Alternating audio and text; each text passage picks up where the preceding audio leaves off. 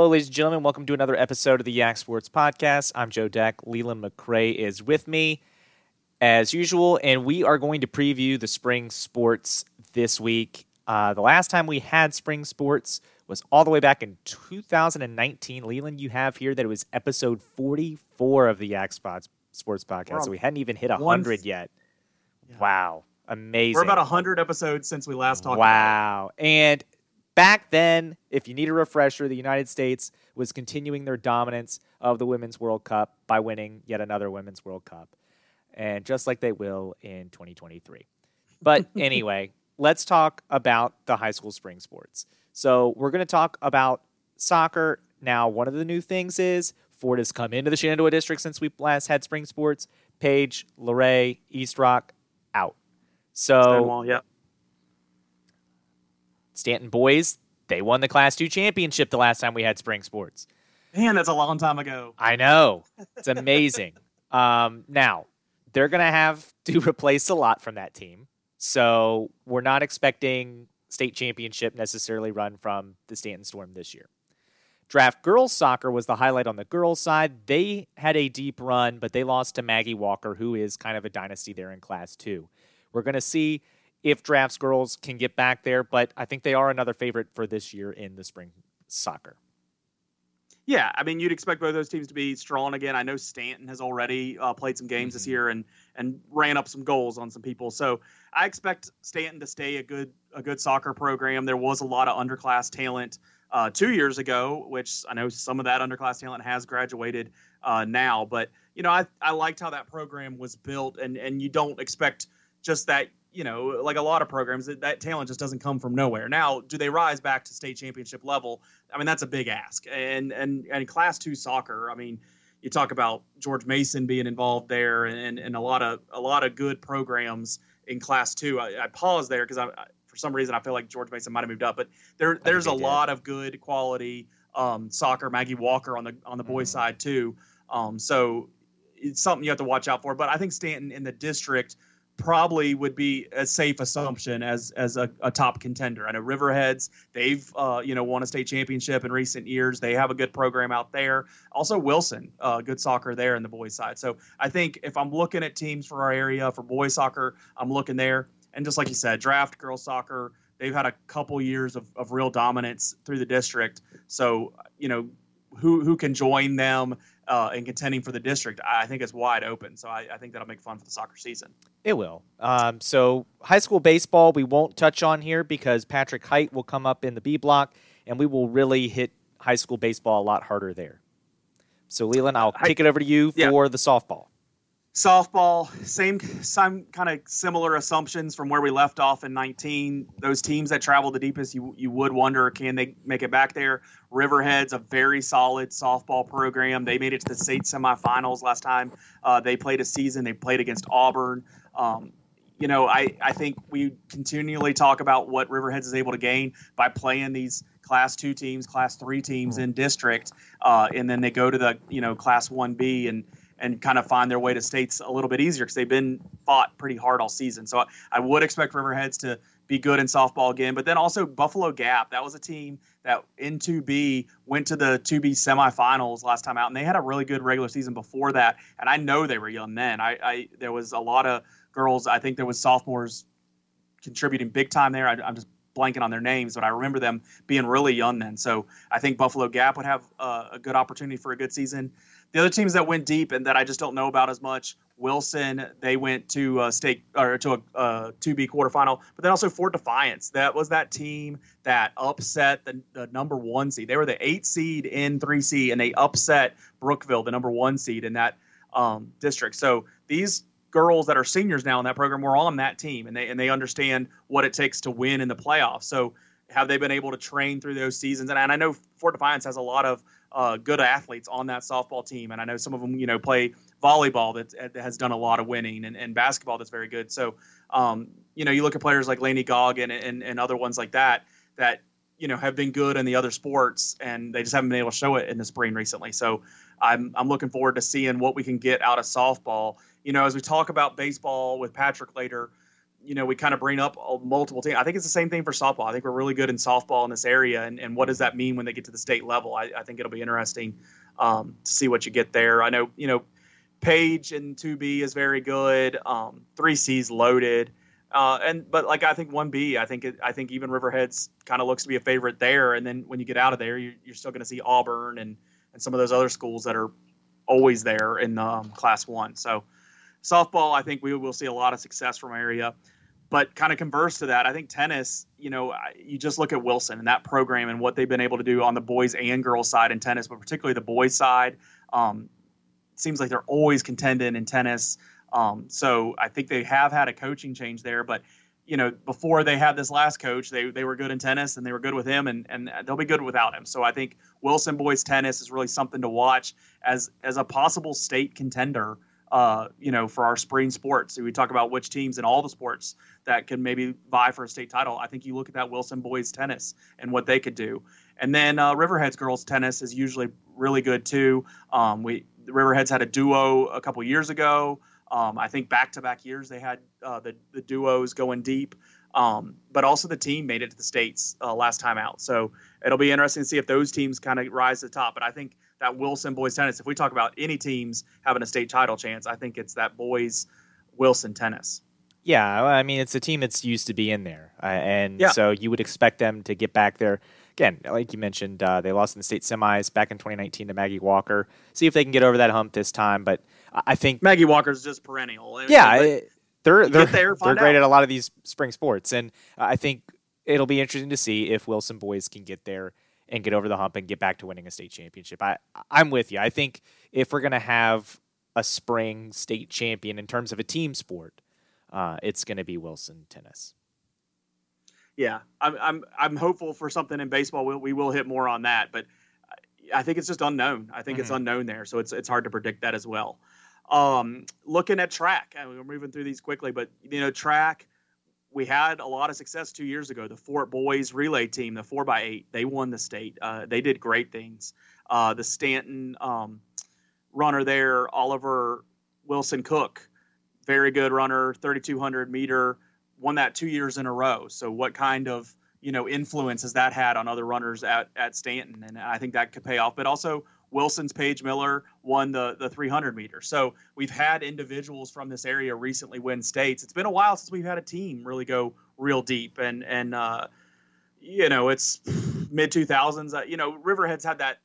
Riverheads is a perennial solid track program. Uh, back with you know Coach Hall and Coach Wilkerson, what they were able to do, and they kind of have that new era there, and, and they really haven't been been to the top top since that since that transition, but they're always pretty good can they put up some individuals this year? Um, we didn't really see that a couple years ago, so I'm looking for that from from Riverheads, knowing how many good athletes we see in these other sports and on the both the both the girls and guys side. Uh, Gap girls track. I think I, you know, if I'm going to talk track, I'm, I'm looking at what the Gap girls can do out there because they they seem to always have some good individuals, and when they pair those up, uh, you know, a couple of them together, that you can really make a run with the with the track team there with the Gap girls. So those are kind of the ones I'm watching. I, I think for teams, I either look at Riverheads or I look at the Gap girls. Um, but I think of the rest of the county, I'm looking at individuals, and and I think we'll have to wait a couple weeks. I know Staunton's hosting some track meets here, and and we're going to see some of these guys, guys and gals standing out, and that's that's when we'll start getting an idea if we have some contenders here. Yeah, I think it'll be interesting to see, like you said, and there's a lot of other stuff that comes in there that's involved with the track in terms of just more than teams, it's individuals too, and that's why we'll see. I know the Fort Boys won it the last time back in 2019, but uh, with the four by eight hundred, which is kind of a team. too at Fort Defiance, so it does kind of add yeah, up for the, but for the distance and the team, you know, the relay team doing well. Like, right, I, I would give Fort a chance just knowing the, the programs they have there and, and the success they had in cross country just this year. But yeah, you know, individuals on track can win state championships too. I, I, I guess I should have clarified, yeah. and I, I think I did when I said teams. Wilson boys. Oh, if, if you if I listen to you, it'll help. Yeah, it'll be fine. but we we will touch on JMU football. That was the other big local sports story uh, that happened this weekend. We'll touch on that with Patrick Hite unless you got something to say about it right now. The only the only other stupid thing that I saw that you know while we're hitting on different sports, and it's a quick hitter, I, just the fallout from the draft, and, and, you know I'm surprised at what some of these teams have been able to do since the draft. You know, your Ravens, they needed some offensive line help. They found it in the Steelers, and I hate that. They got the Villanueva guy that oh, yeah, I really liked him, and that's a great ad for your team. I, I hate that. One thing I don't understand is like what is the Jaguars signing Tim Tebow for? Like that, I just kind of laughed out loud when I saw oh. he was oh. even working out. Like, what are they doing? Yeah, and then I saw some people connect some dots about somebody else who hasn't been signed that you know has some history with the NFL, and oh look, Tim Tebow's getting another chance, and that guy didn't get signed. Uh, it's a little different. Tim Tebow's only playing because his college coach Urban Meyer, who has a weird relationship, and we'll, I'll just leave it at that. It's a weird relationship the two of them too. have in his hometown for a team that can't sell tickets to save their lives. So for them, I think this is a money making thing. And then for Urban Meyer, it's a, oh, I know Tim Tebow. He's a great guy and we're best friends. And I don't know. It's a weird coach player dynamic that I has never I've never seen outside of those two. Um, it's going to end with Tim Tebow being like the third or fourth tight end and probably never seeing the field what excites me is that I think this will pull him off of uh, you know game day or SEC Nation yeah, or whatever. I because I don't think he's great on TV. Everybody, oh Tim Tebow does pretty good on TV. I don't I don't see that. So I'm glad if that kind of gets him off the air a little bit this fall. I'll take that. All I can I just think he's not good. And you know what this does? It, when I saw it, I texted it to a, a group of my friends and I was like, this just further proves Urban Meyer's not going to cut it in the NFL. Like yeah. it's just not going to no, work. He thinks this is college. Like this. He thinks this is college. It's just not going to work. He's going to stink. Trevor Lawrence is going to lose his first regular season game of his life. So, week one maybe. I guess they're revealing the schedule later this week, and we'll we'll find out how soon that will be. But uh, we'll talk to Patrick Hite in the B block. Outside of the B block, right after it, we're going to have a quick interview that I did midweek instant reaction from the Orioles getting the John Means no hitter um, against the Seattle Mariners.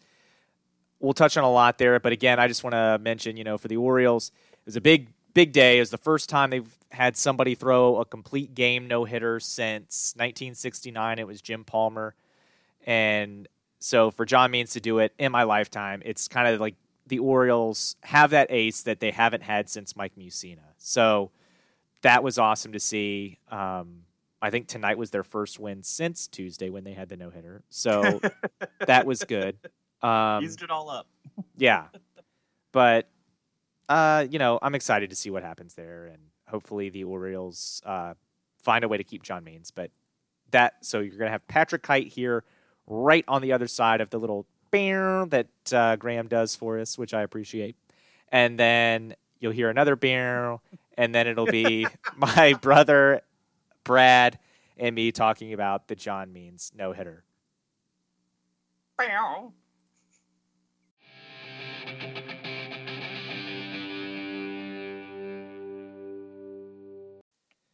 Hello, ladies and gentlemen, and we're back.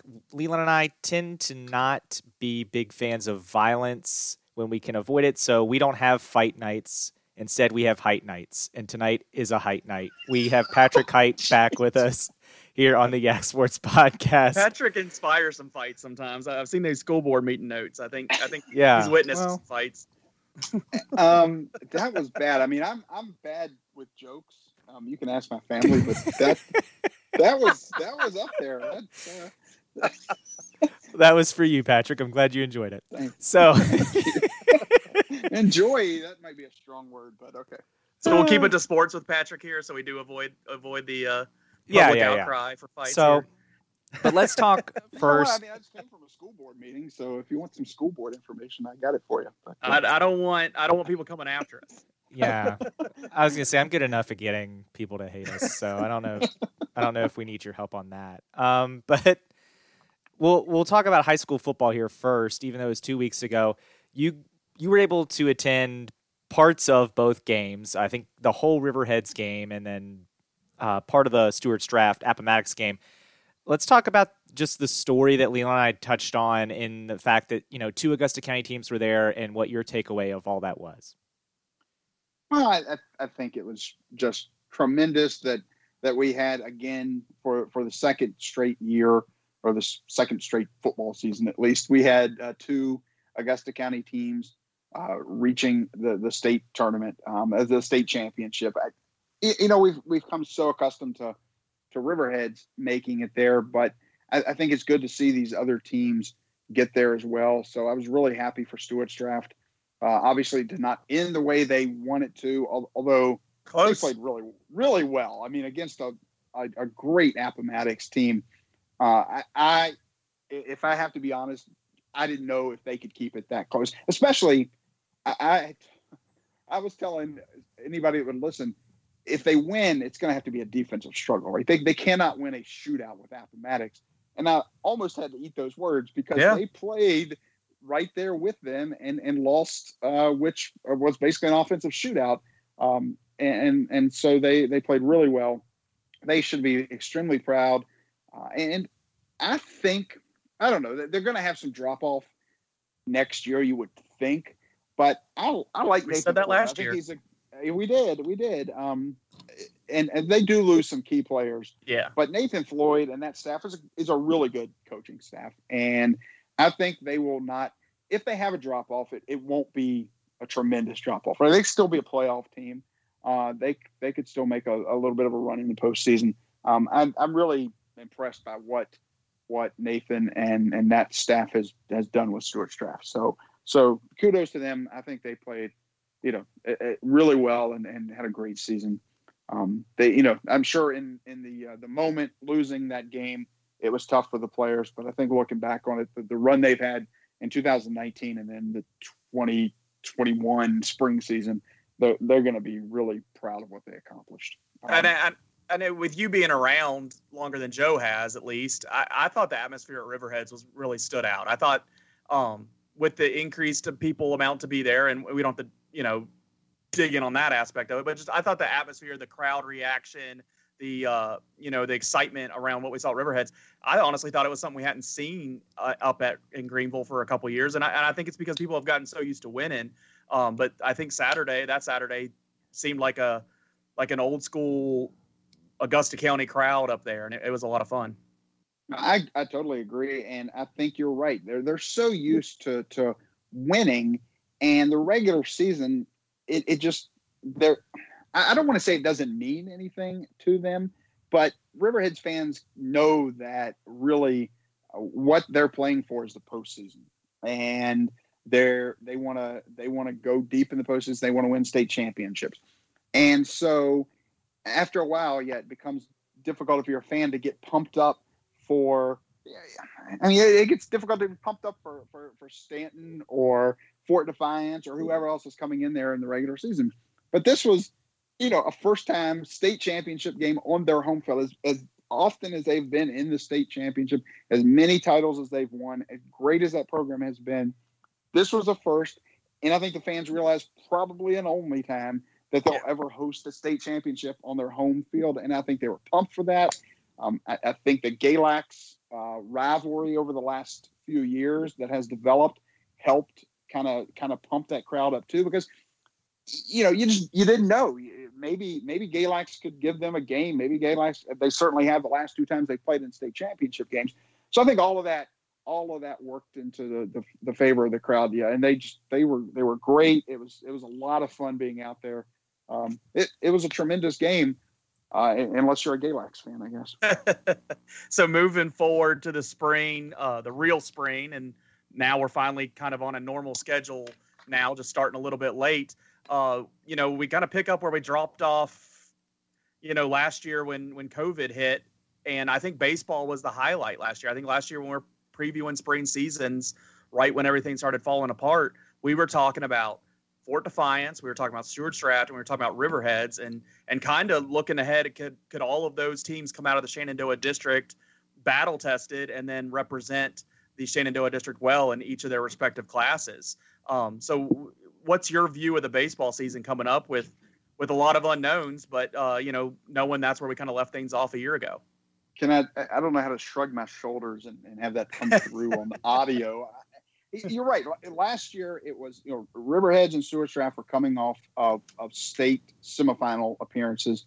Uh, both teams had had tough losses in that state tournament, and then Fort Defiance was was loaded and and looked like if and it's so tough to get through Region Three C, but you thought maybe if anybody from this area could do it, Fort Defiance could have last year with that lineup they had, and so to have that season end before it even started was just so disappointing.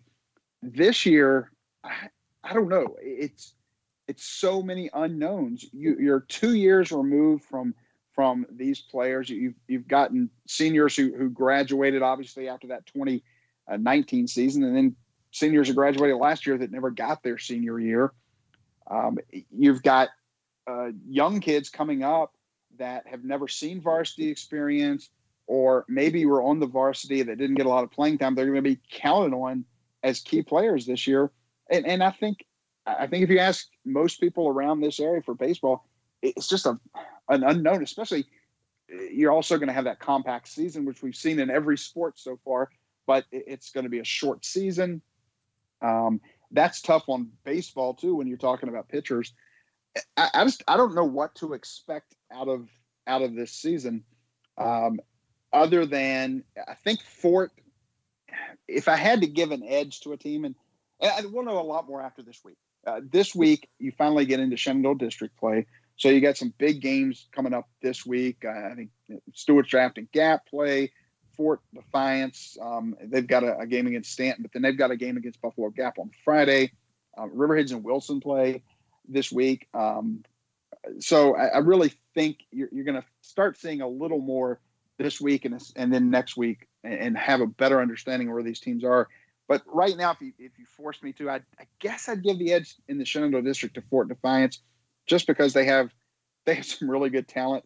Um, they, Ryan Cook, who's committed to JMU, um, he is a heck of a player. Caden Richter, who we haven't seen on the varsity level yet, but he is already committed to Dayton. He committed to a D1 program before he even played varsity. Before he ever played a varsity game, Good he committed him. to a D1 program.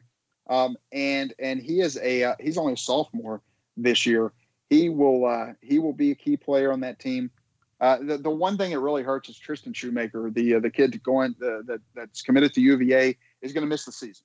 Um, he had back surgery, uh, something that that he wanted to kind of get done and get out of the way before going to UVA, and, and hopefully then he, he's he's healthy and, and ready for college. So he had back surgery in March, and he is going to be gone for the season.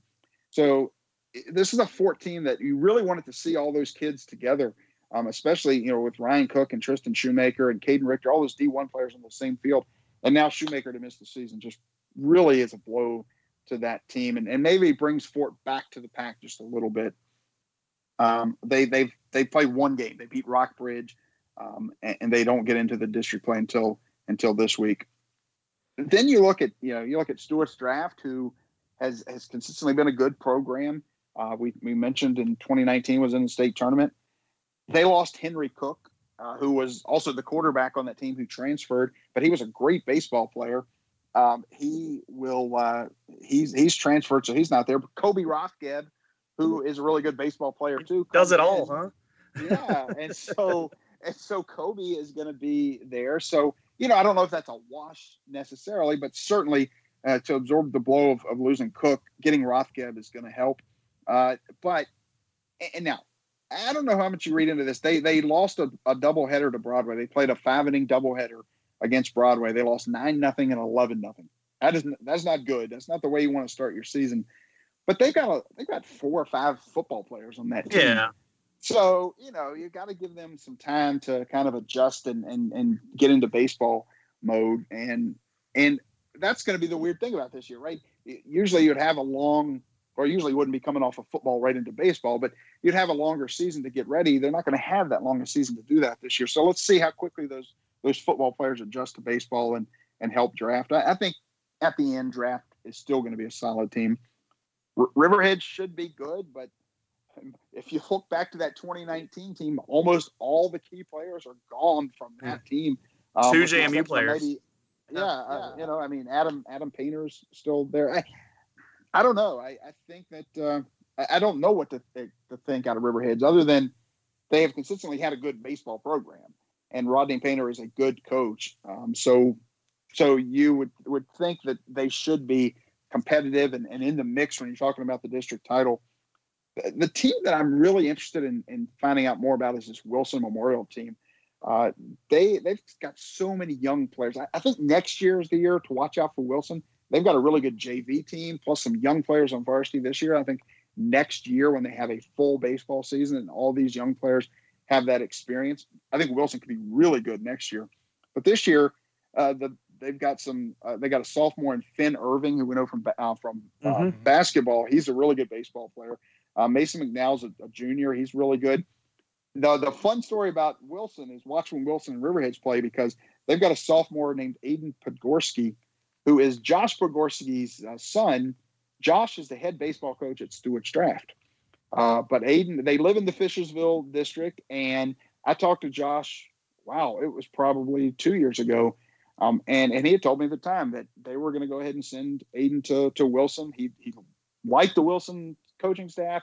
Um, he's not a big believer in coaching your own kid, um, and so he said, you know, let's let's we'll just let him go to Wilson. And he's he's a pitcher. He's he's a good player. I think you're going to see big things out of him. He, he doesn't overpower you pitching wise, but but he really has some some different pitches that and he can mix it up, and, and he's really good. And he's only a sophomore, so I think he's he's the backup quarterback on that on that football team too. So, you know, look look for him to uh, to to be pretty good, and, and look for Wilson. You know, I, I think they could use a little more offense this year, but I I don't know. I, I I'm not sure how good they'll be this year. I really am looking forward to seeing them next year. So, um, and so, then and Buffalo Gap's good too. It, uh, they've got Noah Canterbury who's committed to ODU, and his younger brother's on that team too. And they got Hunter Campbell so Buffalo Gap could could be it. So you really got you know four or five teams in that Shenandoah district that if they could put it together quickly, they could win the district. I, I want to go back to something there because you're telling me things I don't know, um, which which happens a lot. Uh, so Coach Podgorski's kid plays at Wilson, and he's the backup quarterback. So what what's going to happen this fall when draft and when he's the defensive coordinator against his his potentially his son playing quarterback for the team? I mean, are we are we blitzing every down, or is it is it just going to be like coverage all night? That's a great thing, and, I, and, and that's certainly a story I want to to do at some point. Um, I think, and I could I could be wrong, but I think this year Aiden did get on the field against Stuarts Draft. Um, I you know he didn't play a lot. Um, obviously, obviously Wilson had their starting quarterback, but I think Aiden did get on that field late in that game uh, yeah. against his dad. Um, and, and, at that point, it wasn't the time to ask or to do that story. But I think, I, I think that's a cool story to do at some point. Yeah. I, I think it's a baseball story. I, I need to figure out when. Uh, I think Wilson. I think Wilson and Draft play Friday night. So, um, so I, may have to pop out there Friday night and just Man. just see that when it's because you don't see that very often, right? I mean, you see it all the time. Uh, it, it, coaches coaching their their kid. Yeah. But you don't see very often uh, a coach and his kid on the other team. So yeah, the the baseball I think is the story. I agree with you. The the football though. I mean, that's you're right. defensive coordinator against you know I, I don't know where well, no, you know if he was the backup quarterback you would think he has a chance to be the quarterback. Jo- I, am sorry, I should have cut this. Josh is the offensive coordinator for for Stuarts Draft. Oh, okay, I might have I yep. might have jumped his way, but Cash, still, Brian yeah. Cash is your defense. That's right. So, that's yes. right. Um, yeah, Josh, Josh, is your uh, Josh is your offensive coordinator because Josh was a great uh, great player when he was at Stuarts Draft, right? He he played yeah. for Tom Goforth yep. and, uh, mm-hmm. and, and he was um, he was a heck of a player there, and he is the offensive coordinator. So it, at least he won't have to. Yeah, I was in my head. I had it wrong. So yeah, kid. But um, but it's still it's still just really interesting when uh, when when that happens because hmm. I don't know how. Yeah, I'd have to do some research. I, am sure at some point it's happened, but not not very often, and, and, nothing I can think of right off the top of my head. Yeah, we, there was no like Hatcher kids uh, playing out at Fort. not not that I'm aware of. But, um, but I want to I want to go back because you were rat a tat tatting through the whole teams there, and I know you said if you had to give somebody an edge, Fort. Is that just because you think Fort ha- is deeper and in an abbreviated season, the depth is really going to come uh, to bear Yeah. here for a lot of these teams? Yeah, I think I think that certainly helps, and, and I think anytime in, in a short season, anytime you got D one players on the field, you, you're going. and That's going to give you an edge, right? And, and Ryan Cook is a really good player, and I think, uh, but I but I also know that they've got a couple of other players that are going to play in college, not the one, but they are going to play at the college level. Cam Heron and Evan Sutton. Um, they've got some speed. They've got good pitching. I think it's going to come down to pitching, and I think they've got enough pitching that, um, and that's where it's really. I think that's where it's going to really make a difference this year. Not only depth, but depth at pitching, because you do have such a compact season. Uh, if you've got a number of pitchers that can can come in, and and that's what Fort did when they beat Rockbridge. You know, uh, Ryan Cook started, uh, but they were able to bring in uh, a couple of other pitchers that that did a really nice job in that game. So they threw three pitchers at at Rockbridge um, and looked pretty good. So I I think that's where I'd probably give Fort the the slight edge there is at pitching, and I think that might be the difference. So let's move things here to JMU football because I know you were on top of that game. I was follow- seeing your tweets on uh, Twitter before I was flipping over to the game myself uh, to watch it. Uh, what'd you take away from that game, didn't turn over JMU? what? Hopefully, you didn't turn over too late. no, I turned it over uh, right when it got interesting. Um, but uh, JMU had a 24-3 lead, and then they didn't. Um, and then they kind of just a nice way of putting that. Yeah. well, and I don't know your take on it, Patrick. You watched the whole game. I went back and watched some highlights, and then I, I watched most of the second half. For me, it seemed like the first quarter was, you know, either way, both teams right in it. Kind of an Probably even first good for quarter. JMU.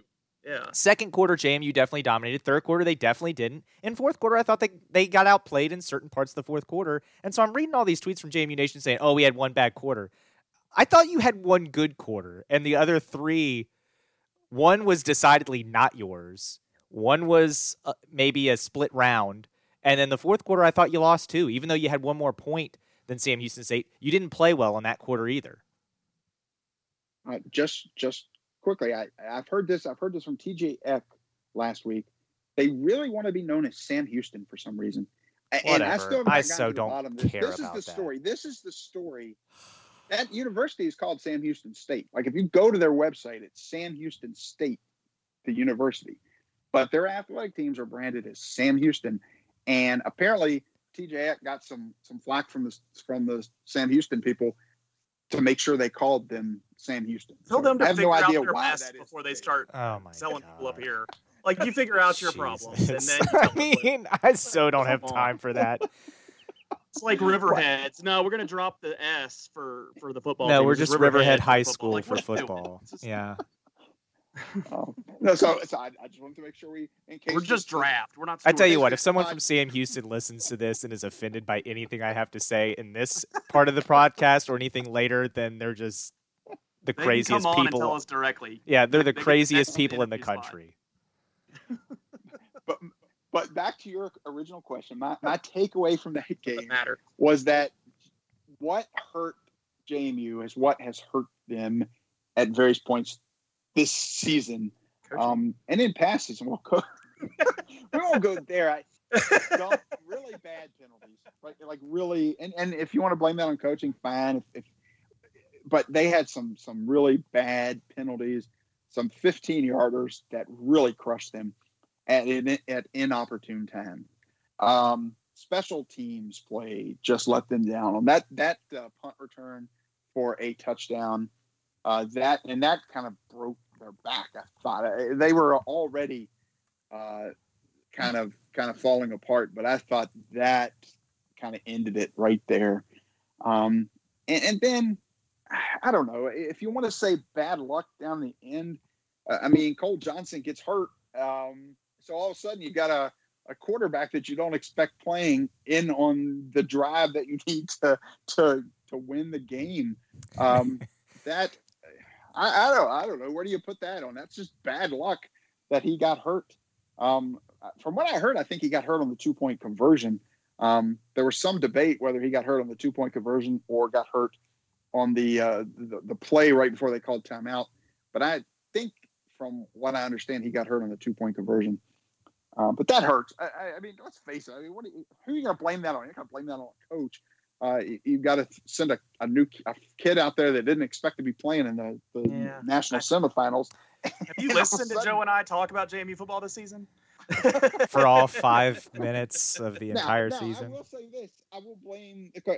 I, I don't know why they didn't send Ethan Ratke out there to kick the field goal. Oh, see, um, go ahead. I'll I'll rebuttal. I'm just curious. I mean, I mean, the kid had kicked a 48 yarder earlier. Uh, the coach's explanation was, "Hey, you know, Cignetti said the wind was in his face, and we didn't think he was going to come close." Well, I will wager that he would have come closer than than the kid who the Madden kid who kicked it, which was way off. And again, you're sending a kid out there that is not used to doing that, and you're asking him to kick the, the your know, keep your season alive. Um, I think I, if I'm the coach, I send Ratke out there and say, "Hey, this is what you've done all year. You've made them all. Kick it, and if you make it, great. And if you don't, you know, that's that's what happened. So, so Ratke, while of you know one of the best kickers in FCS, and maybe the best kicker if you ask people in Harrisonburg, um, is not known for his leg. And so I know he made a 48 yarder, but I think that one was with wind aided, and this one was going to be into the wind, and it was a little longer. And uh, there were points in previous years that Ratke's been there that he hasn't done long kicks. So I didn't have a problem with that. I just in my in my mind, rather than send a kid out for the first field goal attempt all year, you just go for it. You just have to go for it. Keep it. your yeah. offense on there. Yeah, no, I, I, I, don't think that was the only thing offense, I disagreed your with. Offense, your, your offense has a quarterback who who's not used to leading them either. So yeah, you know, I, he had, I had some playing time, but I, I just liked their odds better if they had the offense on the field. That being said, the play, uh, Cole Johnson's last play, I don't know what your takeaway was. I was just so amazed. He was staring at the guy that was blitzing him, and he just didn't move. It was like he froze, like he was like, oh, maybe if I don't move, he's a T Rex and he won't see me. Well, the T Rex saw him, and it, he got sacked, and I was just like, what an odd play. Like that, that the announcers were like, oh, what a great delayed blitz. Nobody saw him, and I was like, the quarterback is staring at him. Like he's uh, staring uh, at him in the face, and he still gets sacked. It, I was just. Well, let, us be honest here. Cole, Cole, Johnson is. Cole Johnson was not a great quarterback. I think he was playing his best his best in the postseason. He got he benched great, earlier this season. Yeah, he was not a great quarterback to begin with this year. So, so you know, I I, I don't think um, you know, in that moment, maybe maybe he just reverted to to to why he got benched in the first place. Um, I, I don't know. I, I just this year, I, I, know there's a lot of JMU fans that are really upset about how that game played out.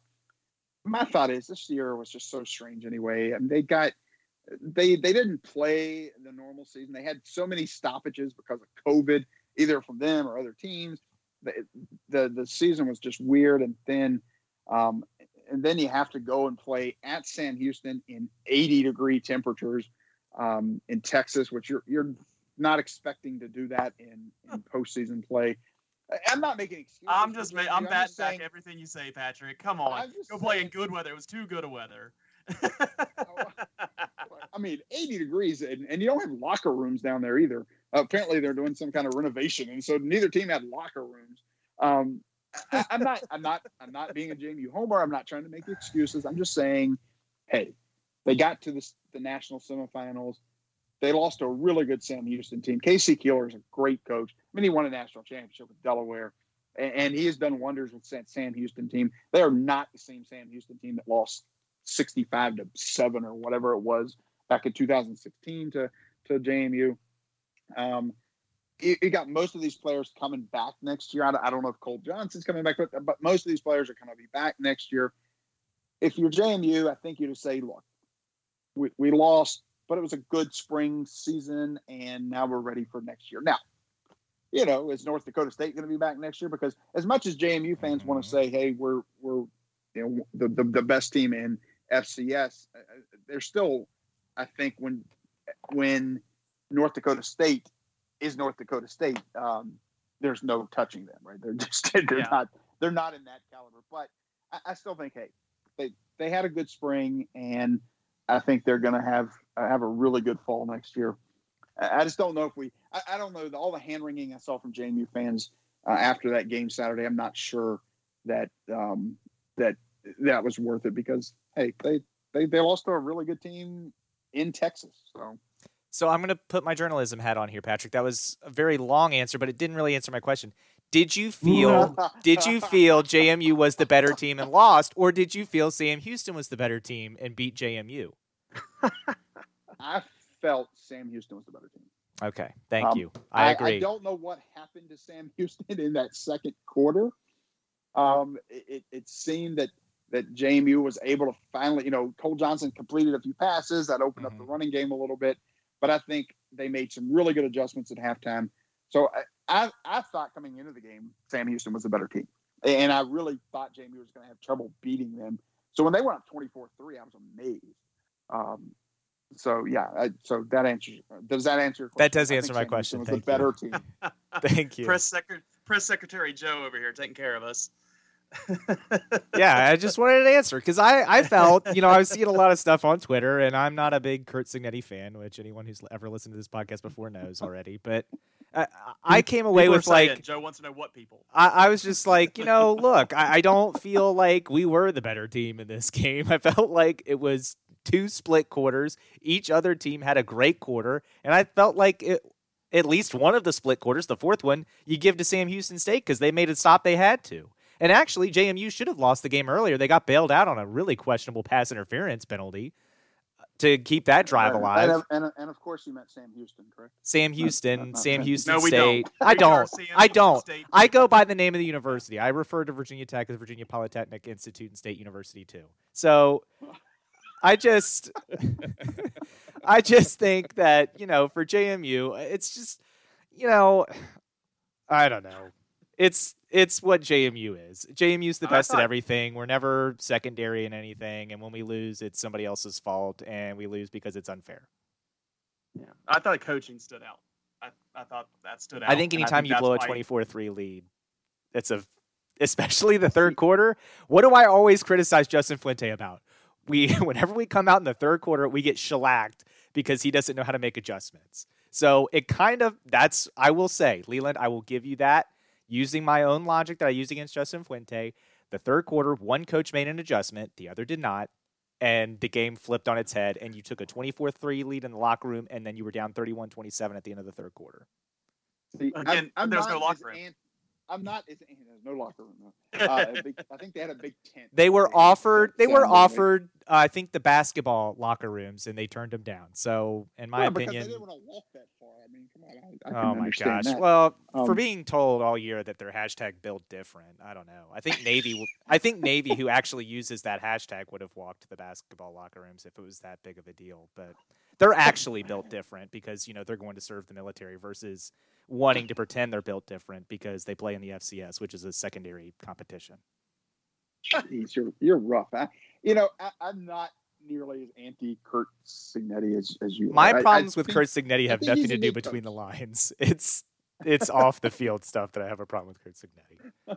Yeah, yeah, I can see that. But you know, I think on the field, I think he's a good coach, and and I think that.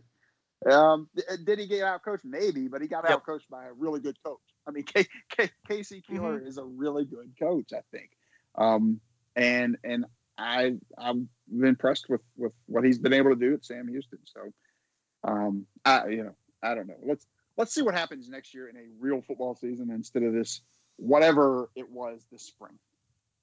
If if JMU won this spring, it would not be referenced that way. It'd be the most important season that saved the importance of FCS and the pinnacle of all of all challenges was achieved. That's that that's You are- how it's viewed in a spectrum there. You are probably correct, but every fan looks at their team that way. Do you? Don't you agree with that? I, I, Yes. would, I wouldn't argue. I, I have my colored glasses uh, sitting over here too. So Yep. Uh, so moving to what we usually speak the longest about when you come on, Patrick. Um, I did see some social media interaction today. Uh, you talking about being done with one series, binging something, and now you're about to move back to West Wing. And I always support the West Wing rewatch, but I think it's up to Joe and I here to kind of try to t- to steer you into something different. Something we always talk West Wing, and West Wing's great. There's nothing nothing to debate there. But Joe, what, what do we got for Patrick? What what can he binge instead of going to? Well, let me Wing? let me tell you this. I just finished Community, and I know I'm like Mhm. five years behind on that. I, I never. I, I I was aware that it was a show when it was on, but I never watched it. But for some reason, I was looking for something on Netflix several weeks ago. Stumbled across that, watched an episode, fell in love, and watched the whole thing in a couple of weeks. Um, so, uh, so I, I don't know. Maybe I want another sitcom. Maybe it's time to go to a drama. But, but I absolutely loved Community. That helps you at all. So. That's interesting because I haven't finished Community.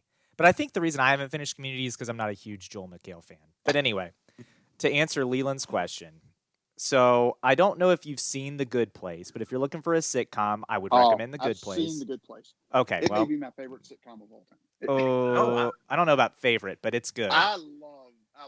I'm on the last season right now. I haven't finished the last season. Um, but The ending is is fantastic. uh, I, I You like know- the Good Place a lot. a, a recommendation that just came in my mind. I think because I don't think Joe's watched it either. I think we should all watch Ted Lasso. I think we should all watch the Ted Lasso show. does 'cause someone want to give me an loves Apple account? Because that's the only way I'm going to Yes. watch Ted Lasso. That's, I'm going to agree with Joe on that one. I, I, I, I would love to watch that. The Dan Yak Sports Card, Apple they love that show. I don't have Apple Plus, so Ah, I and, might and not maybe I which, could, which maybe it was I on. could get it, but you know, I've, I've already gotten. Um, I've, I've got Amazon Prime. I've got Mhm. Netflix. I've got Disney Plus. Mhm. Um, my wife likes all those murder dramas, which I. I assume that's leading up to my demise at some point when she's mad enough at me. But she watches Discovery Plus, so we've got all these streaming channels. Um, Apple, Apple Plus is going to have to add a few other things for me to before I can jump and, and get that. So I, I pay for Prime. oh my gosh. Um, so not really a comedy. The first episode's kind of a comedy, and then it gets into a serious thing.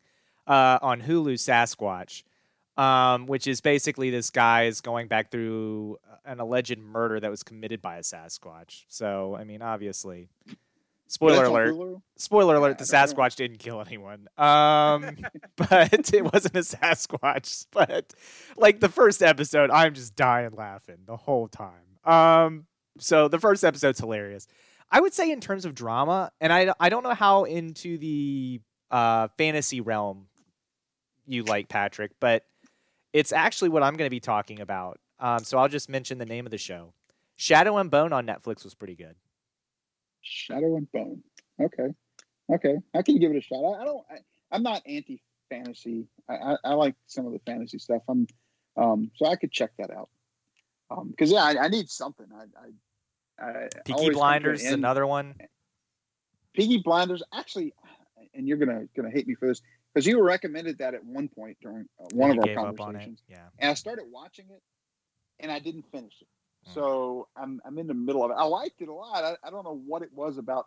I don't know why I didn't finish it, but I just didn't. The, the other show I'm watching that I haven't finished is The Unbreakable uh, Kimmy Schmidt, uh, which I really like too, but for some reason I stopped about uh, a season or two before it ended. So I've got a couple of those shows I need to go back and finish. All right. Well, hopefully, hopefully we push you in a good direction to find something new and different. That's what that was Well, my motivation. I really want to do, what I really, and, well, this is not new and different, but but with um, Black Widow coming out um, this uh, in July, I think it is. I need to get my wife caught up on the MCU universe so she can go to the movies with me. Don't. Um, she's only seen a, a few of those movies, Uh, so I told her I said we need to start watching all of those so so she can be up to date and understand. I, I she could probably understand it anyway, but uh, it would be good for her to have seen all of those movies before we go see the Black Widow. So. I, I don't HBO take one the- on the whole MCU, but I do. Uh, I like the Black Panther, so I'm excited that there was more information about that next movie and stuff. I'm, I'm excited to see that next one. Was HBO one of the see. ones you I'll- have? What what was that? Was HBO one of the ones you have? Yeah, I do have HBO. I got Succession's great. Just just so I could watch West Wing. Succession is great. Succession. Okay. Yes. It is very good. I've watched the first season. It's very good. Okay. I'll have to to maybe watch that. Uh, yeah, because I'm, I'm I'm looking. I, I even went through the internet uh, last night just looking for for shows, and I don't know. There was recommended like four or five different shows, and everyone I look for, they were either on Hulu, which I don't have, or or Apple Plus, or um, various streaming services that I don't have. So, um, so I think that, I think Succession is a good recommendation there, because uh, like you know, like West Wing, where it's serious, but like you still laugh at things. Like you get that in Succession too. Mm-hmm. Now you don't really get heartfelt moments that you get from nope. from West Wing, but uh, it is a like a dynamic show where like you'll be laughing at some situations pretty hard and the struggle of certain characters. Like I, I think you'd enjoy it. Okay, I'll, I'll I'll give that a try. So, so wait a minute. Succession on HBO mm-hmm. and uh, Shadow and Bone on Netflix. Right? Yes. Okay. Mm-hmm. Yeah. And if and if someone tells you how to log into Apple Plus, we're all going to watch Ted Lasso. If you receive a dark text from an unknown number with an Apple login. Oh my uh, gosh, my favorite. All right, Patrick. Well, thanks for coming on with us. I will try not for you to break uh, copyright laws since you work in the journalism business. Um, and uh, we appreciate you coming on. And I bet we talked to you down the stretch of the spring because I, I, imagine we'll have a lot of teams again going deep in the spring uh, season, even though uh, that won't be till I guess late June now. And uh, but we look forward to talking to you down the road. Sounds good. Thanks, guys.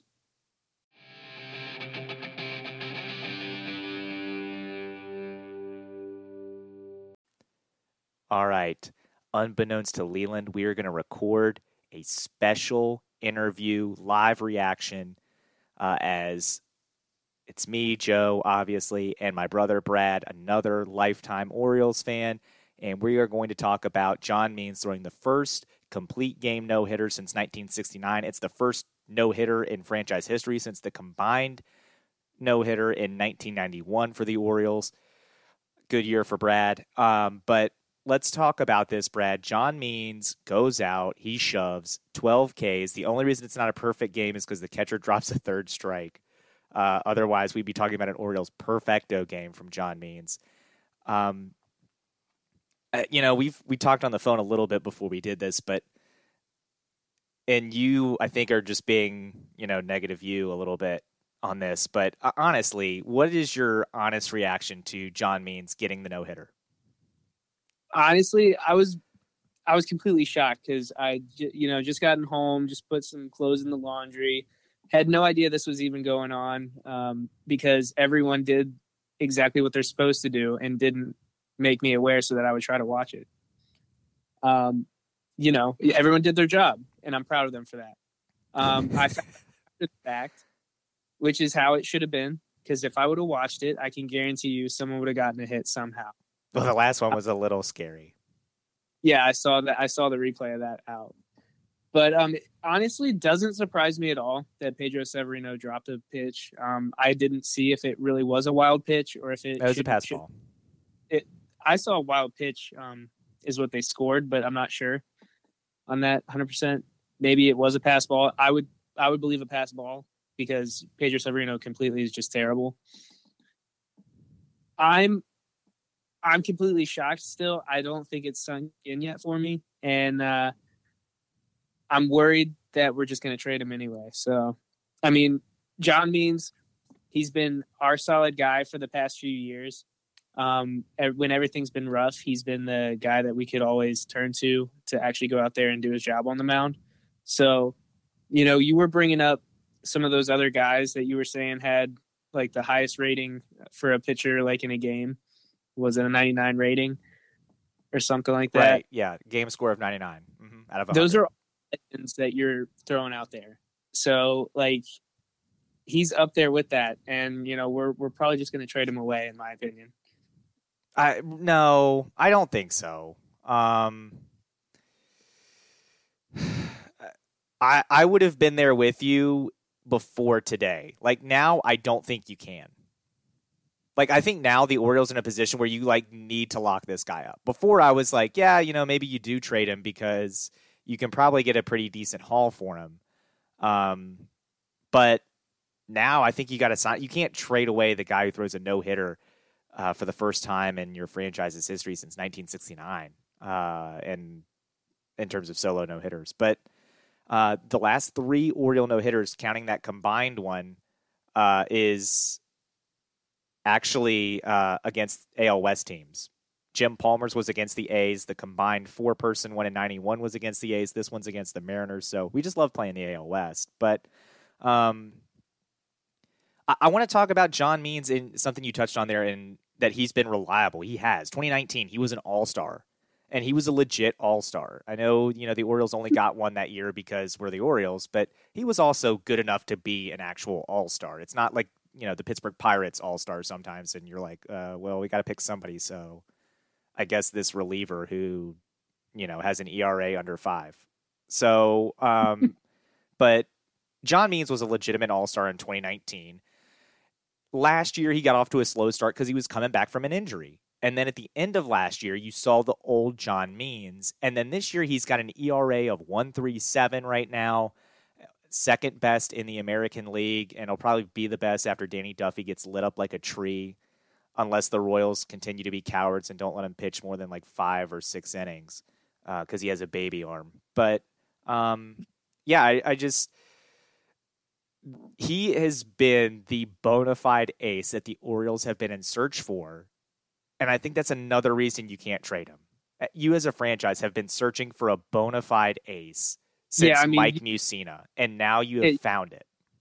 You had uh, who was it? Dylan Bundy, Kevin Gausman. Those were supposed to be the guys. Right. And Jake Arrieta, Zach Britton, and then Zach Britton turned into a closer. They couldn't be that for us. They they kind of almost developed into that for other teams in a way, or they've kind of settled into whatever role they need to be in those in those rotations. But they couldn't be what we needed them to be. And John Means is being exactly what he needs to be. Yeah, and I you know I think it for me, it's just so amazing uh, when you look at what this team has accomplished now with this no hitter. And you know, you and I made the joke, not bad for a team with zero percent chance of making the playoffs. Like we're three and a half out of first place. Like, and it, I know it's still early in the season; it's still the beginning of May, but we're better than the Yankees. So I've watched the Yankees. That's a bad team this year. And okay, so you were talking about the other people who were supposed to be, you know, quote unquote aces. So let's talk about it. Since Mike Mussina in 1996 was an opening day starter, Jimmy Key, uh, oh, sorry, Mussina's last opening day start was in 2000. So 2000, Mike Mussina. Then you had Pat Hentgen, Scott Erickson, uh, Rodrigo Lopez, yikes, Sidney Ponson, yikes, Rodrigo Lopez two more times, Erik Bedard, who Erik Bedard uh, while not a accompli- while being a good pitcher for the Orioles, never really. It, he'll be more loved by Orioles fans for what he got us. He got us Adam Jones and Chris Tillman, mm-hmm. uh, who was good. Chris Tillman was good for us for mm-hmm. a while. Jeremy Guthrie, Kevin Millwood, Jake Arrieta, Jason Hammel, the Chris Tillman years. Kevin Gausman, Dylan Bundy, Andrew Cashner, Tommy Milone was our opening day starter in 2020, which Yikes. uh, but and now you have John Means, who is a legitimate ace, and I think you know when you look at what he has meant to the to this fan base, and you're seeing it right now. I just think you can't get rid of that. That's why I think the Orioles can't trade him because you can't take a guy who might actually be in contention to win the Cy Young as a starter. You had Zach Britton that one year, who I think probably should have won the Cy Young that year, even though he was a closer, just because of how dominant he was as a closer. He didn't have any blown saves the whole year. His ERA was well under one uh, that year, uh, but he didn't pitch for the Yankees, so he didn't get to win the Cy Young. Um, but now you have a guy who is, you know, like I said, a 137 ERA. It's just you know, Orioles Twitter, I love Orioles Twitter in general, but this year, I mean, every time John Means is on the mound, it's, you know, happy John Means Day. And it's my favorite day every five days is John Means Day. And he goes out and he just shoves. And I, I think he's got a, he's the guy that when the Orioles are playing, I'm like, all right, well, if we don't win this one, like this might be a rough series because you just know when he goes on the mound, you have a pretty good feeling like we're going to win this game. And then the other ones, you know, maybe Matt Harvey's doing good this year. Um, but the other starters, you're kind of like, ah, let's see what happens. Hopefully the offense can score some runs. Like, with John Means, you're like, all right, offense, just get us like two or three, and we'll be okay. Well, you know what it was. What was it?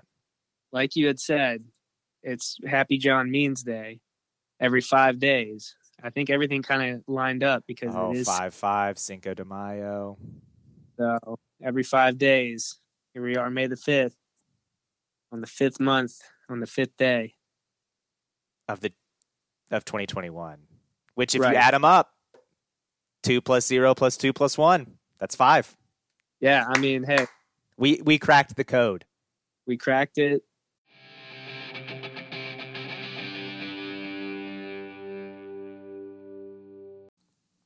Again, I want to thank Patrick Hite for joining us and talking spring sports and JMU with us, and hopefully he'll appreciate the TV show recommendations. And I want to thank my brother for hopping on there. Uh, It was good to hear from. Brad. Yeah, talking Orioles baseball, which we don't talk enough of on this podcast. Um, It, you, I think you tried to include me that night on that, and it was just a crazy night here at, at the McCrae household. mhm. Uh, but you guys watched with a lot more passion down the stretch than I was able to do. So I was I was happy to concede my chair to Brad there, and he did a much much better job representing the X- the X Sports podcast than I would have in that that talk. So I'm glad you guys got to have that. Yeah, and that that was trimmed down because, well, Brad and I love talking Orioles baseball, so maybe the whole thing, maybe the unedited parts will pop up on another episode here on 40 Sports. I don't know. We'll put it somewhere, maybe. We trimmed down a lot of our conversations too, so it, That's true. It's pretty Yes. standard. Um, You're the common denominator here, so. well, you know, sometimes you just got to talk about it. So, um, but Leland, let's talk about what's dominating your life.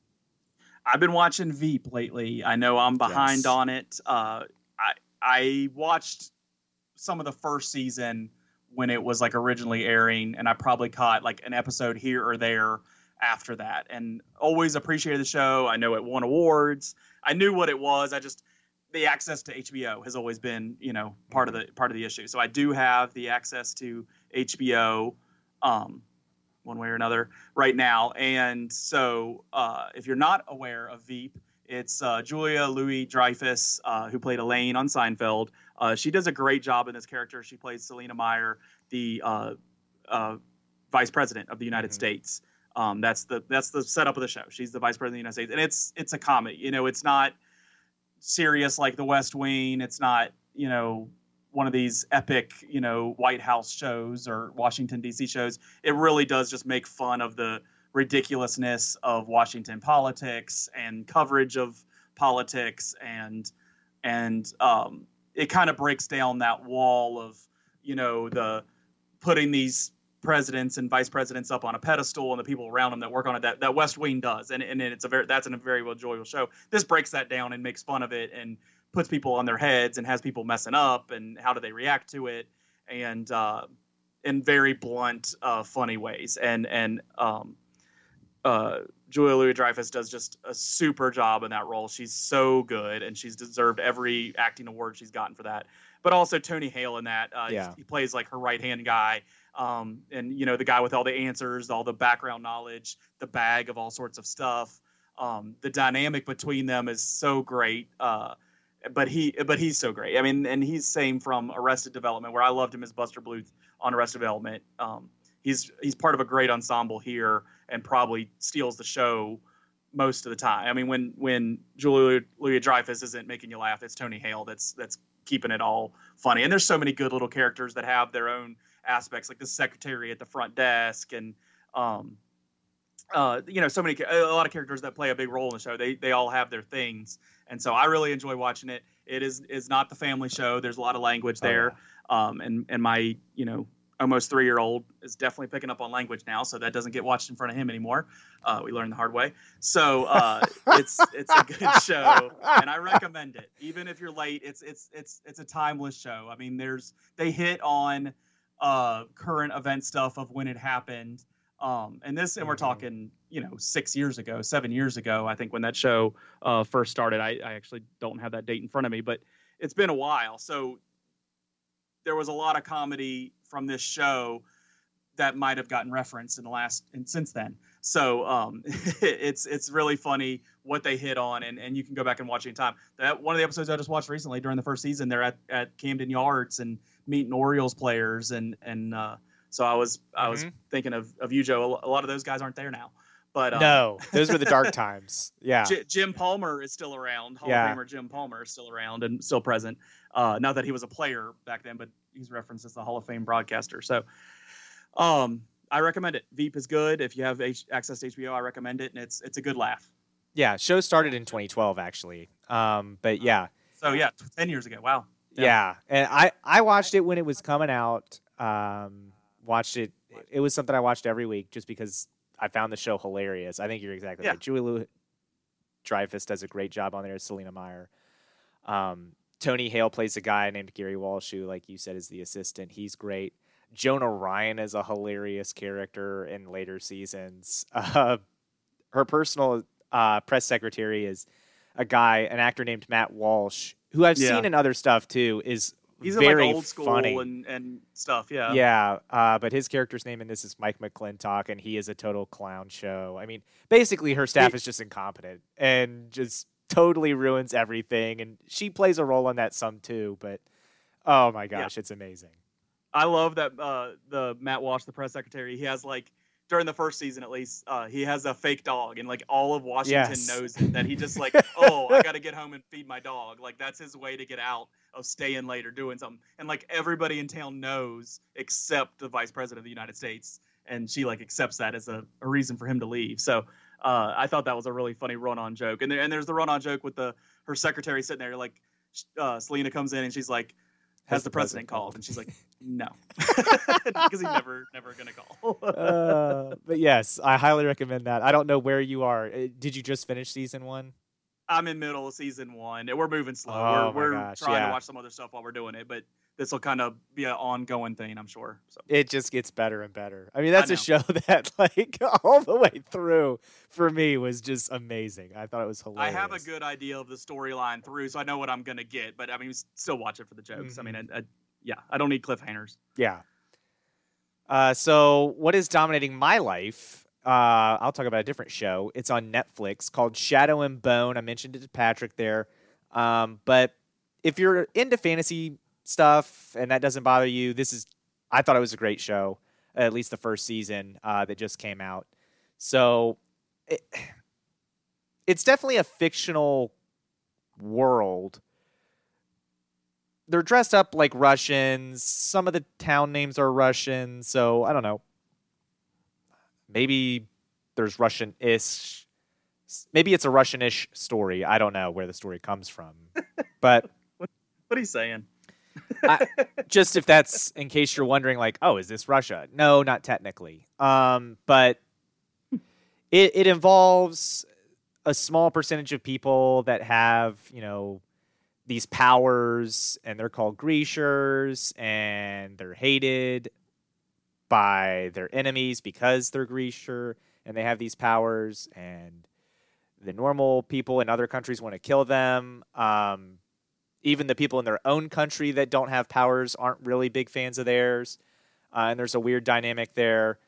Um, but anyway, there's this thing called the fold, which is basically just this giant black cloud that stretches. I think uh, I don't know if they ever say the distance, but there's 30, 38 markers that they have to cross, and so I'm assuming each marker is about a mile. So I'm assuming 38 miles thick is this cloud that they have to get through. Um, and it splits this country in half.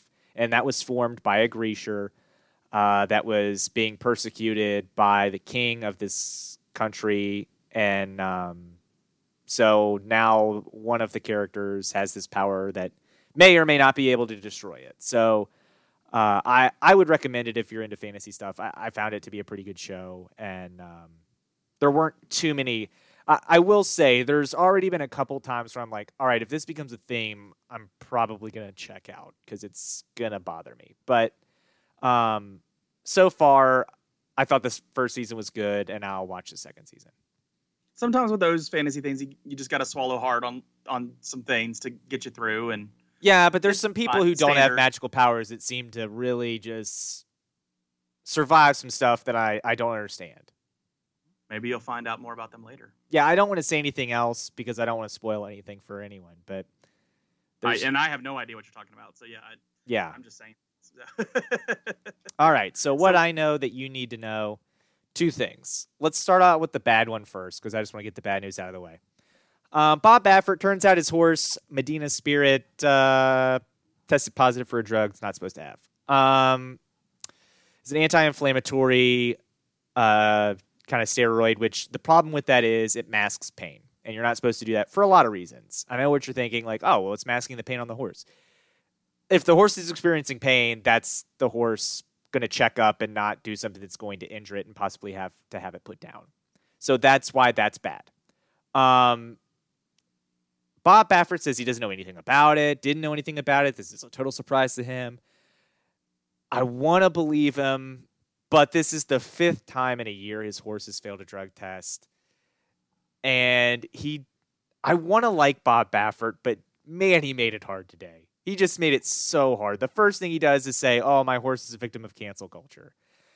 Not really what cancel culture is. So that's just not having a grasp of what cancel culture is or what any of this is. Um, and then the second thing he said later in the day was, "Oh, well, what happened was this guy took this cold medicine, peed on this hay, and then the horse ended up eating the hay and got. That's how the horse got this thing that it tested positive for." No, I, I just I don't. No, I don't believe it. I think he's. I just uh now Churchill Downs has suspended him. As I told you in a text, that only really matters if he's suspended and banned from Churchill Downs come next year at the Kentucky Derby. yeah, like at least to 13 months. Yeah. Yeah. Otherwise, not really a big deal for Bob Baffert. Um, it'll keep his horses out of some big races that Churchill Downs has.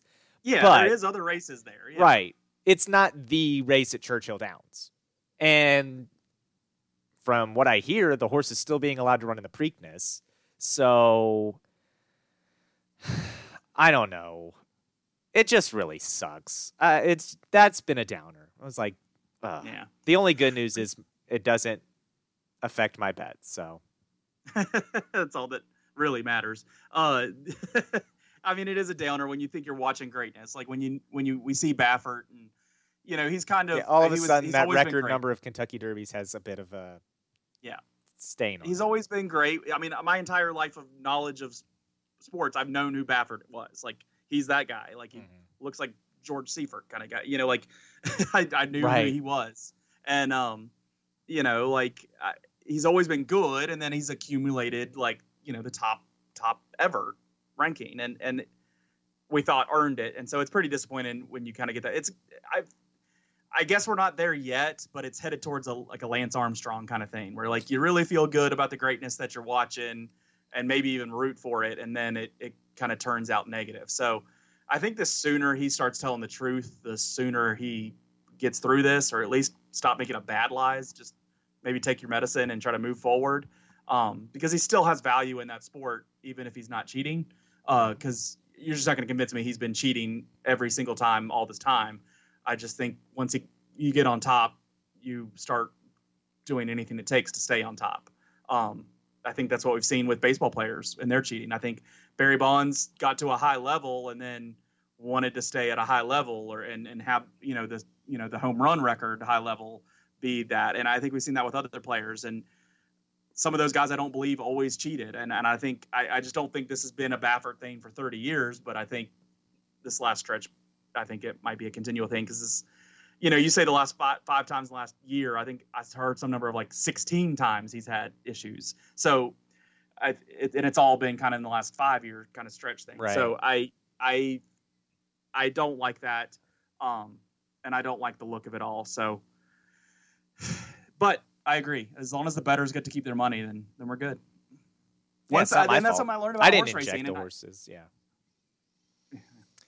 What I learned about horse racing, as soon as they do that final post, you know, that's when the the money gets handed out. That's it. It doesn't matter what happens from there, and that's why they held that decision a couple years ago, and the horse bumped into the other one, and there was a decision. They had to hold everything up. So, I I I will say this brings a lot of attention, and this is a theme for my uh, things that you need to know.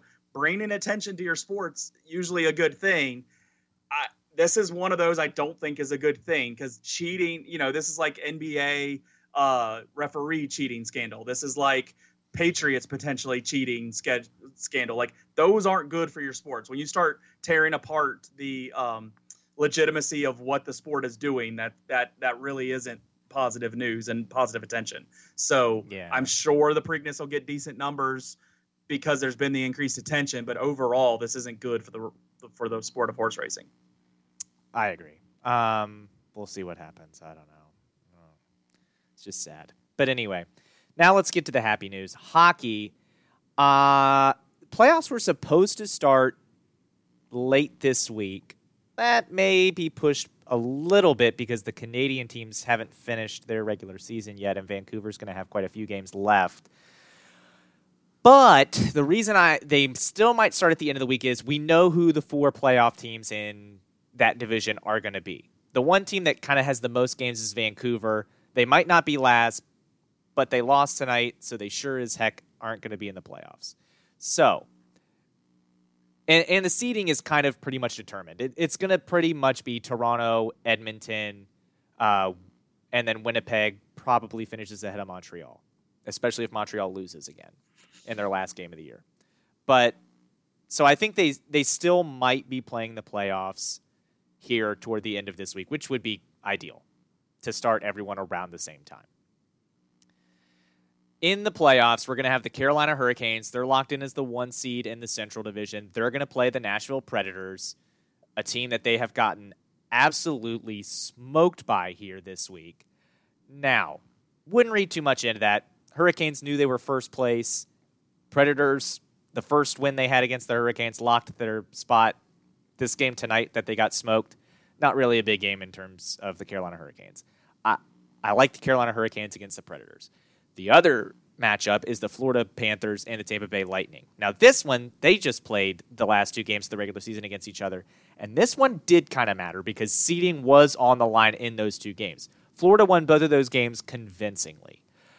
It's going to be a seven game series, I think. I, these two teams hate each other. They're going to be good teams. Tampa Bay's getting back Steven Stamkos, who is a their best player. They haven't had him all year. So he's coming back fresh for the playoffs. He's going to be tough to stop, and he's going to probably help the Tampa Bay Lightning a little bit. I'm still pulling for the Florida Panthers in that seven game series. I like them in seven. Carolina, I'll take over Nashville in five. Uh, Nashville wins one, but they're not really built for this. In the East, you got the Penguins. They've won the East Division. They're going to be playing the Islanders in the first round. The Caps are the two. They will be playing the Boston Bruins in the sec- in the first round. Uh, I'll take the Caps in six against the Bruins. I'll take the Where do Penguins. the Bruins play? I thought you didn't recognize where the Bruins played. I thought we were past this. the uh, team that plays in a city in Massachusetts with a lowercase b. Um, they're playing the Caps. The Caps will win in six against the Bruins, who, by the way, have really pissed me off this week too. They've cost me a couple parlays. Um, but anyway, Caps? No, the Bruins. The Caps never Oh. disappoint. Okay. Um, which isn't true. But uh, the Penguins, they're playing the Islanders in the first round. And I tell you what, I kind of think if you're gonna have an upset, it might be here. I, I kind of like the Islanders Islanders got that good coach. against the Penguins. They do Barry Trotz. Um, but I think this is a seven game series. I'll give the edge to the Penguins, but would not be shocked if the Islanders pull that out. In the North, you're going to have the Maple Leafs. They're playing the Canadiens. Toronto will probably win that series. I'll say in six, just because I don't believe in Toronto all that much, and they'll drop a game they shouldn't lose. Edmonton will be hosting Winnipeg. I'll take Winnipeg to take out Edmonton. I, Winnipeg is free falling right now at this point in the season, which is a little worrying, but I just don't believe in Edmonton either. And I'm going to take the upset here. I'm going to take Winnipeg in six games over the Edmonton Oilers. In the West, should My Vegas Avalanche. should Vegas beat Colorado tonight, and they are up one nothing Oh. at the end of the first period, Oh. Vegas will have the one seed. Damn. Colorado needs to win their last three games to get the one seed. I don't think they're going to do that. So I think Vegas is going to be the one seed, and for prediction's sake here, we'll just say that's what happens. They're going to be the one seed. I think Colorado will end up being the two. Minnesota will be the three. St. Louis climbed in there at the four. So St. Louis versus Vegas. Vegas is going to sweep St. Louis. St. Louis is trash. Ah, you got to watch them. No, it won't be a sweep. It'll be a sweep. Colorado, Minnesota will be a series that will be an absolute brawl. That is going to be a tough, tough series. The Colorado Avalanche have not played well here recently against said Minnesota Wild. Um, they have been actually really disappointing. I kind of thought Colorado might have a chance to get that top seed, but when they've played the Minnesota Wild here, they've just fallen apart and they have not done well. Um, so what they feasted on, in addition to losing some games against St. Louis, which I didn't think they should have lost, they lost a game at See, Vegas. Gotta watch out for the Blues. Okay, well, the Blues aren't playing Colorado. They're playing Vegas. So I think Colorado, when they play the Wild, and, and I think here for the Minnesota Wild, what they have to worry about is the fact that I do think, in terms of a complete team, I think Colorado is the better team. I've also seen the Minnesota Wild just inexplicably go into overtime and lose some games they shouldn't. So for that reason, I'm going to take I'm going to take the Avalanche in a seven game series. I think it's going to be a tough seven game series, but I think the Avalanche will prevail and they'll get the Golden Knights, who again will sweep the St. Louis Blues because the St. Louis Blues are, in fact, not very good. Mm, at least five games. Gentlemen sweep, but I, I'll take them in four. You've said four enough times. If it's if it's five, I'm right. All right. Um, I appreciate the hockey update. I'm, I want my Penguins to play well because I root for Pittsburgh teams. I would love I- for I the chose Islanders the Avalanche, like. A month ago, so I'm I'm still gonna ride them. See, I didn't pick enough upsets. I'm gonna, you know what? I'm gonna change it. I'm gonna take the Islanders to take out the Penguins in seven. I didn't pick enough There you go. upsets. There you go. God, That's please fine. don't let the Ice Cats be one of those that get upset. I need Joe really needs the Ice Cats to do well. But you had a good weekend though. I heard. yeah. Mm-hmm. Part of that was I heard, Vegas. I heard the the yippee from from out. In, I was out in my backyard. I could hear it coming from Waynesboro. I heard a big yell. So yeah, that was Vegas. Vegas was huge. They they came through in a big way, you, and you uh, do recognize Vegas as a city still. That's good. Yeah, which no surprise, the gambling city helps me in my gambling. Um, they they had a big big night, winning a game that I needed them to win, and so that helped. Uh, you know, the Ice Cats and uh, basically by themselves hit the over in the Tampa Bay Lightning game that I needed the over in, and that helped. Caps came back at the death to force overtime, and then in overtime beat the Flyers, which was great it's always good when you beat a team from Philly, but especially when money's on the line. And then uh, there were some other overs. The San Jose Arizona over hit in like the first part of the second period, which was awesome. And I think there was another over that hit that helped. So yeah, it was a good weekend uh, for that. But I- I'm excited So for these not- hockey playoffs. hmm We're Sorry? not quite to level of winning where I get twenty bucks. You know, like when it's a hundreds of thousands of dollars, I you know I always throw out the, like I mean if you win that, do I get twenty bucks? And No, we're not quite to that level yet. no, we're not quite there yet. yeah, I'll let you know Well, when we make when you- our first thousand. But yeah, Yeah, when you hit those six digits in, in gambling winnings, that's that's when I'm gonna need twenty bucks. Yeah, which is fair. But yeah, it's right. it's saying the playoff matchups will be available on May the 14th. I don't think we'll have to wait that long. But um I'm looking forward to this hockey playoffs. I hope they start at the end of this week because I just want to get to them. I'm I'm excited for the hockey playoffs. Yes, I know Vancouver hasn't finished their regular season. Most of the teams they're playing aren't going to be in the playoffs anyway. So let them play those teams on the side in like a goofy, you know, just for fun. Don't put it on TV. You know, if a tree falls in the woods and no one's there to see it, does it happen? Kind of deal let the teams that matter play in the playoffs. That's what I want to see. Uh, and I, I can't wait. Oh my gosh, I can't wait. I think it's going to be great. So, just a refresher too, because the playoffs are going to be different. And I'll remind people this later on. The first two rounds are going to be interdivision matchups. So, for instance, there will be a champion. The first two rounds of the playoffs will be like the regular season where you're only playing a team from your division. Then, once those four teams come out, they will look at how many points they had. They will reseed. The team with the most points will play the team with the least points. And then there is no Eastern Conference, Western Conference. So technically two teams from the Western Conference, or what used to be the Western Conference, could be playing each other in the Stanley Cup. Or two teams from the Eastern Conference could be playing each other in the Stanley Cup. That is technically more likely than the Western Conference because right now the Western Conference does not have that many teams that are playing other than the West Division. So you wanted Caps and Ice Cats, huh? Caps Ice Cats would be great. Um, I don't think we're going to tor- get You'd be torn, wouldn't you? Uh, the only way we get that is if the Caps win, uh, the Ice Cats win, the Leafs win, and Vegas wins. If we don't, if those aren't the four teams, the Caps and the Ice Cats would have to play before the Stanley Cup. I do think Vegas will win. Toronto's the one I would worry about. Toronto, if you're listening to hockey experts, they're going to say Toronto's going to win that division, and they got a great chance to win the Stanley Cup because of that. I said it last week. I'll say it again. The only way Toronto's going to win the Stanley Cup is if the other teams don't play in the playoffs. So uh, I that thought team's you were to a hockey expert. I thought that's what we're listening to you for. That's why we give you this time every week to talk about hockey. I thought you were our, our hockey expert. We're we our hockey expert, but if you listen to national hockey experts who watch Yeah, a lot more don't care what hockey and they actually get paid to do it, They're um, blinded by money. They are blinded by money, and they're blinded by Canada, which is a bad thing to be blinded by. I'm always here for the Canada hate. All right. So what I know that you need to know to move us forward is this weekend you probably had some awareness of a track event happening. And the reason you did is because leading into this week and coming off this weekend, we've heard a lot about DK Metcalf, the Seattle Seahawks, uh, huge bodied wide receiver who last year, I think against Arizona, an interception happened behind him. He turned around and chased that guy down before they reached the other end zone. Uh, he started at least 10 yards plus behind him and caught him. After that happened, uh, U.S. Track and Field on Twitter so how serious is this? But said, hey, you want to come run? You want to come try out for the Olympics? Have at it. He said, see you there. And whatever happened behind closed doors or from there, set up to where he was given a chance to do this. I like it.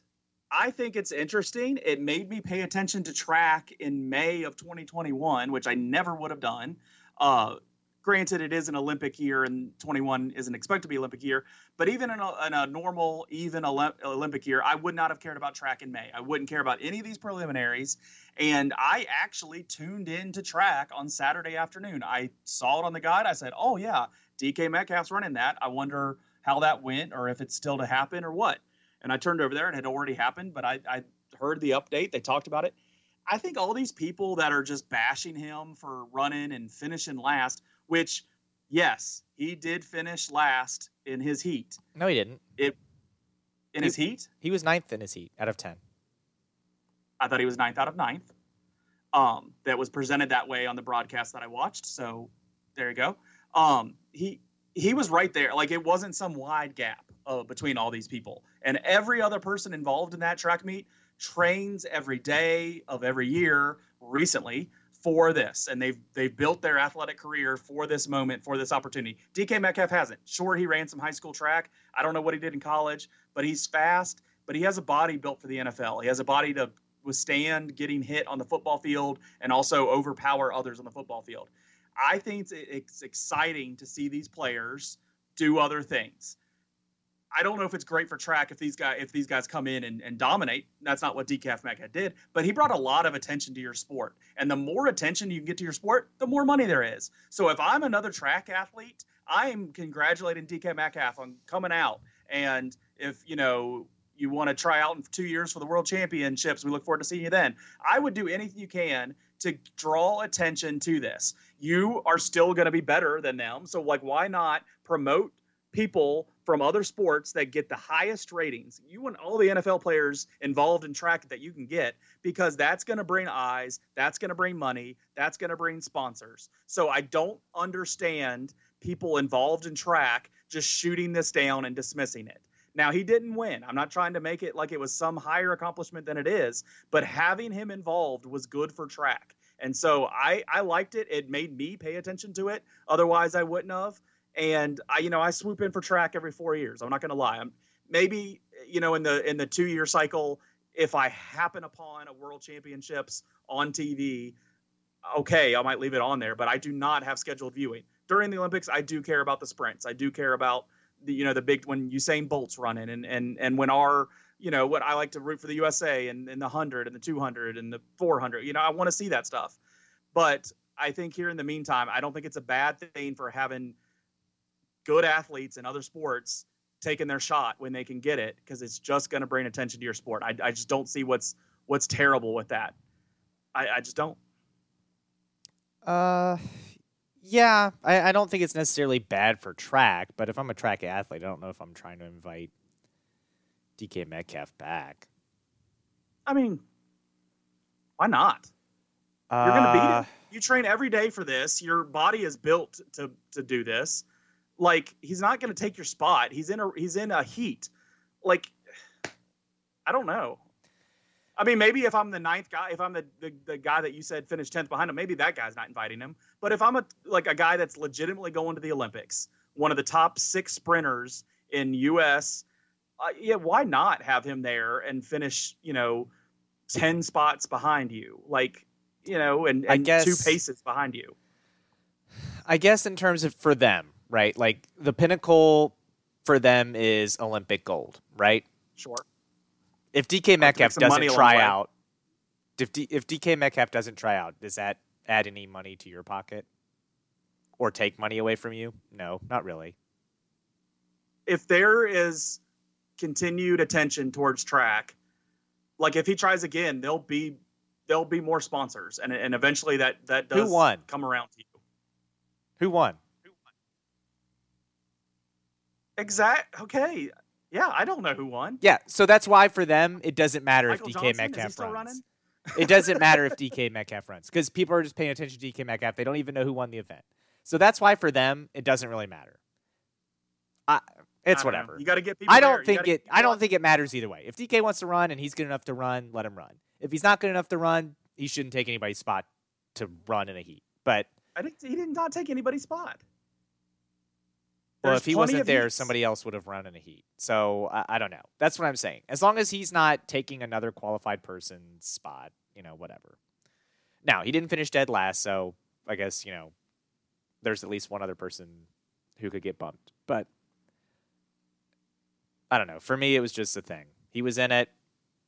He finished 15 out of 17 total, 9 out of 10 in his heat. Good for him, I guess.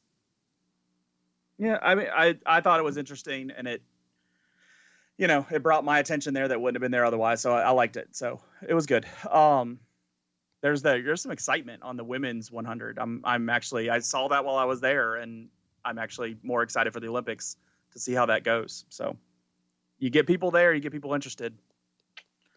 Um, all right, let's get out of here.